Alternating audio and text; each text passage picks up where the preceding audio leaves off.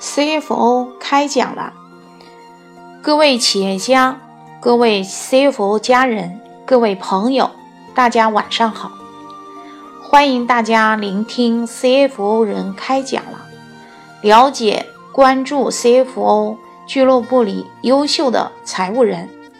我是王月江，是2002年 CFO 第一期学员。今天很荣幸与大家一起分享。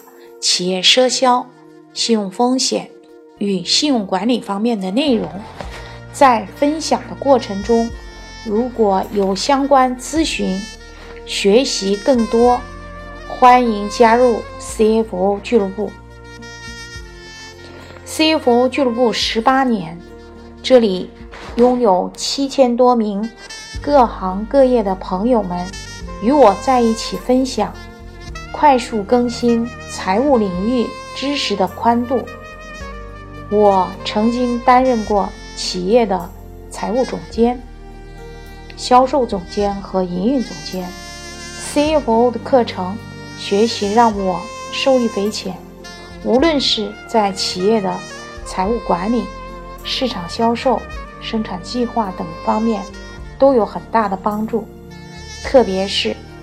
我进入信用管理这个行业，零八年通过学习考试，获得了国家级的高级信用管理师证书，但依然离不开所学到的财务知识和技巧，为多众多的企业提供信用管理的咨询内容内训，同时担任。国家信用管理师资格培训主讲老师，广东省金融学院信用管理系的外聘教师。今天我与大家分享的主题是企业赊销带来的信用风险与信用管理。什么是信用销售？什么是赊销呢？我们说赊销。就是信用销售的俗称，狭义的信用销售就是指我们企业的赊销，它包括企业对消费者进行赊销，是一种企业对企业、商场对消费者、生产厂家对消费者进行先提货后付款的销售方式。广义的信用销售是指一切合法的授信和金融企业的信贷。那什么是信用交易呢？信用交易是较之于信用销售更广义的概念，它包括国内信用销售、进出口信用和金融企业的信贷。曾经。有经济学家说，信用交易方式就是市场销售发展的最高形式，是现代商业发展的润滑剂。赊销方式运用在市场经济环境下，全社会的信用销售总额是随着市场从卖方转向买方市场的程度加深而增长。信用交易规模的扩大，是一个国家市场经济成熟的一种标志。如果一个国家或一个地区的经济进入到了信用经济阶段，市场上的信用交易就会成为主流交易形式。信用销售，也就是赊销。就会成为最常用的销售手段。据官方报道，西方国家百分之九十的商业贸易都采用信用方式进行，信用结算方式已经成为商品交易中的绝对主流。而我国目前由于企业信用的缺失和不足，企业间的赊销交易方式仅仅占所有交易的百分之二十左右，现汇交易达到百分之八十。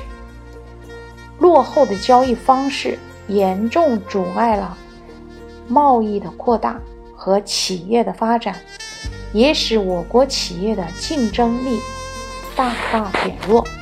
随着经济全球化进程的加快，我国企业已处于和国外企业同台竞争的环境中。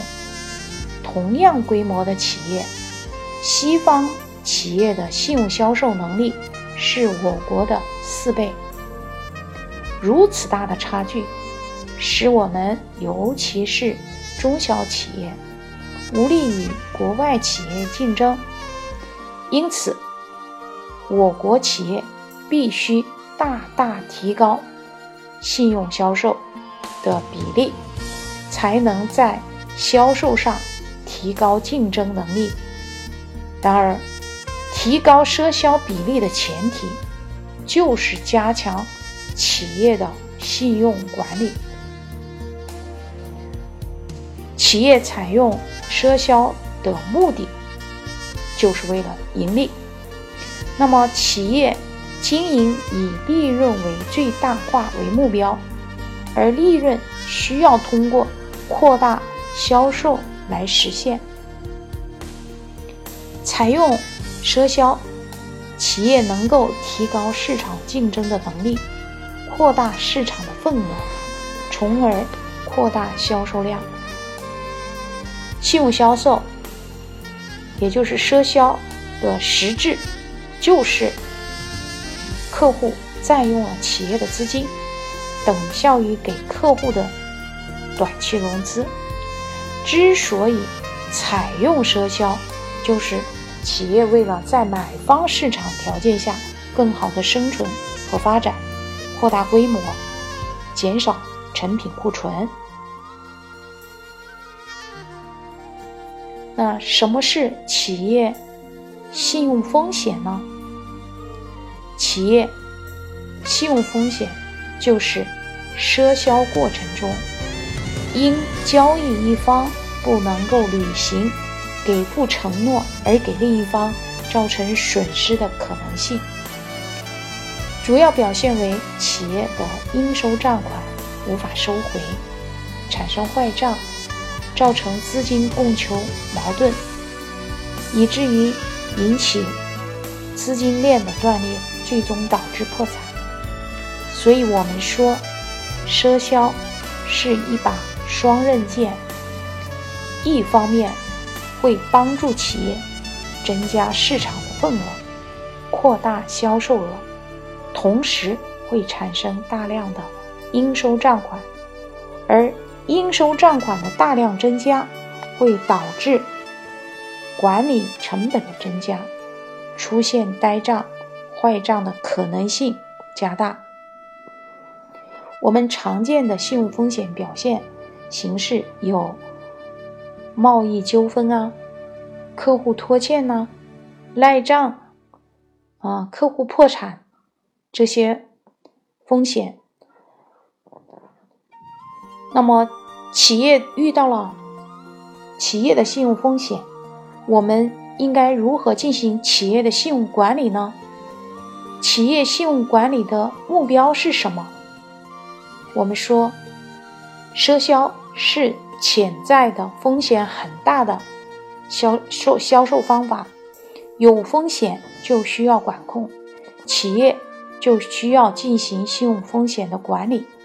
企业的信用管理的主要目标就是控制信用风险，提高赊销的成功率，保证企业利润的最大化。那如企业如何开展信用管理呢？我们企业运用赊销方式以后。企业管理中必然需要加入很多新的内容，比如说客户的选择，如何进行客户的管理，应收账款的催收等等。怎样在扩大销售的同时降低风险，保证企业利润最大化，是企业需要亟待解决的问题。而这些工作，如果仅仅靠企业原有的销售部门的力量和传统的管理思路，是很难做好的。比如，销售经理们是希望客户越多越好，销售量越大越好，能给客户赊销政策越宽松越好。而财务部门的应收账款的管理，目前很多企业都还是事后把账做好，出现了逾期欠款，也是停留在报表数据分析上。如何做好应收账款的管理，特别是逾期款的管理、催收的方法、技巧等等，都需要有更好的管理思路和手段。建立信用管理部门或岗位，是摆在我们企业面前的一个新的课题。如何建立一个新的部门，或者设定新的岗位，来应对赊销的全过程，包括客户档案的建立、赊销政策的制定、应收账款的管理、逾期账款的催收。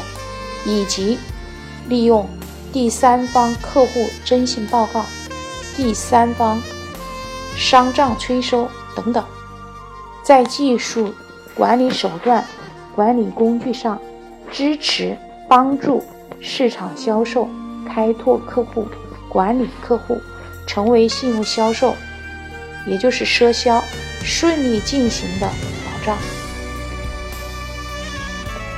企业采用信用销售的这种交易方式，信用管理部门或者信用管理专员的岗位是必不可少职能部门或岗位。目前，大多数的外资企业都有信用管理部门或岗位，国内也有很多上市公司、国企、民企的高层领导、老板们。都已经认识到了企业信用管理的重要，纷纷开始要求公司内部建立信用管理部门或设立信用管理专员的岗位，由独立部门或专人进行企业赊销信用风险的事前、事中、事后全过程的管控，建立信用管理体系。和制定相应的管理制度，同时开展企业信用管理的内训，全面提升各级人员信用风险的意识。要求市场、销售、采购、生产、财务、客服等相关部门的人员的积极配合参与，将企业赊销的信用风险。降到最低，保证企业的利润最大化。企业的发展壮大都需要有一个良好的社会信用环境，更需要有完善的法律法规做保障。我国征信业管理条例的颁布之前，各法律法规涉及的信用问题没有明确的规定。各地方政府都尝试出台地方性信用法规等。深圳市政府二零零二年出台了《深圳市个人信用征信及信用评级管理办法》、《深圳市企业信用征信和评估管理办法》。二零一三年一月二十一号，国务院公布《征信管理条例》，解决了征信业务发展。无法可依的问题。二零一四年六月二十七，国务院印发《社会信用体系建设规划纲要（二零一四杠二零二零年）》，这是我国首部国家级社会信用体系建设专项规划。这部规划是提示到二零二零年。整个社会信用体系建设的指导性纲领性指导文件，也是中国社会信用体系建设的里程碑，说明我们国家也在一步一步的迈向信用经济时代。今天的企业赊销带来的信用风险与信用管理的课题分享，希望能给各位朋友带来一点收获和思考。更希望有机会与大家共同探讨企业信用管理的话题，改变自己，改变世世界。请在阅读。最下方点个赞，谢谢。今天的 CFO 人开讲就分享到这里，感谢大家聆听并一路关注、支持、影响。欢迎全国财务人加入 CFO 俱乐部，与我们共舞，永远成为你的骄傲。让我们共同努力，相约 CFO 俱乐部，不见不散。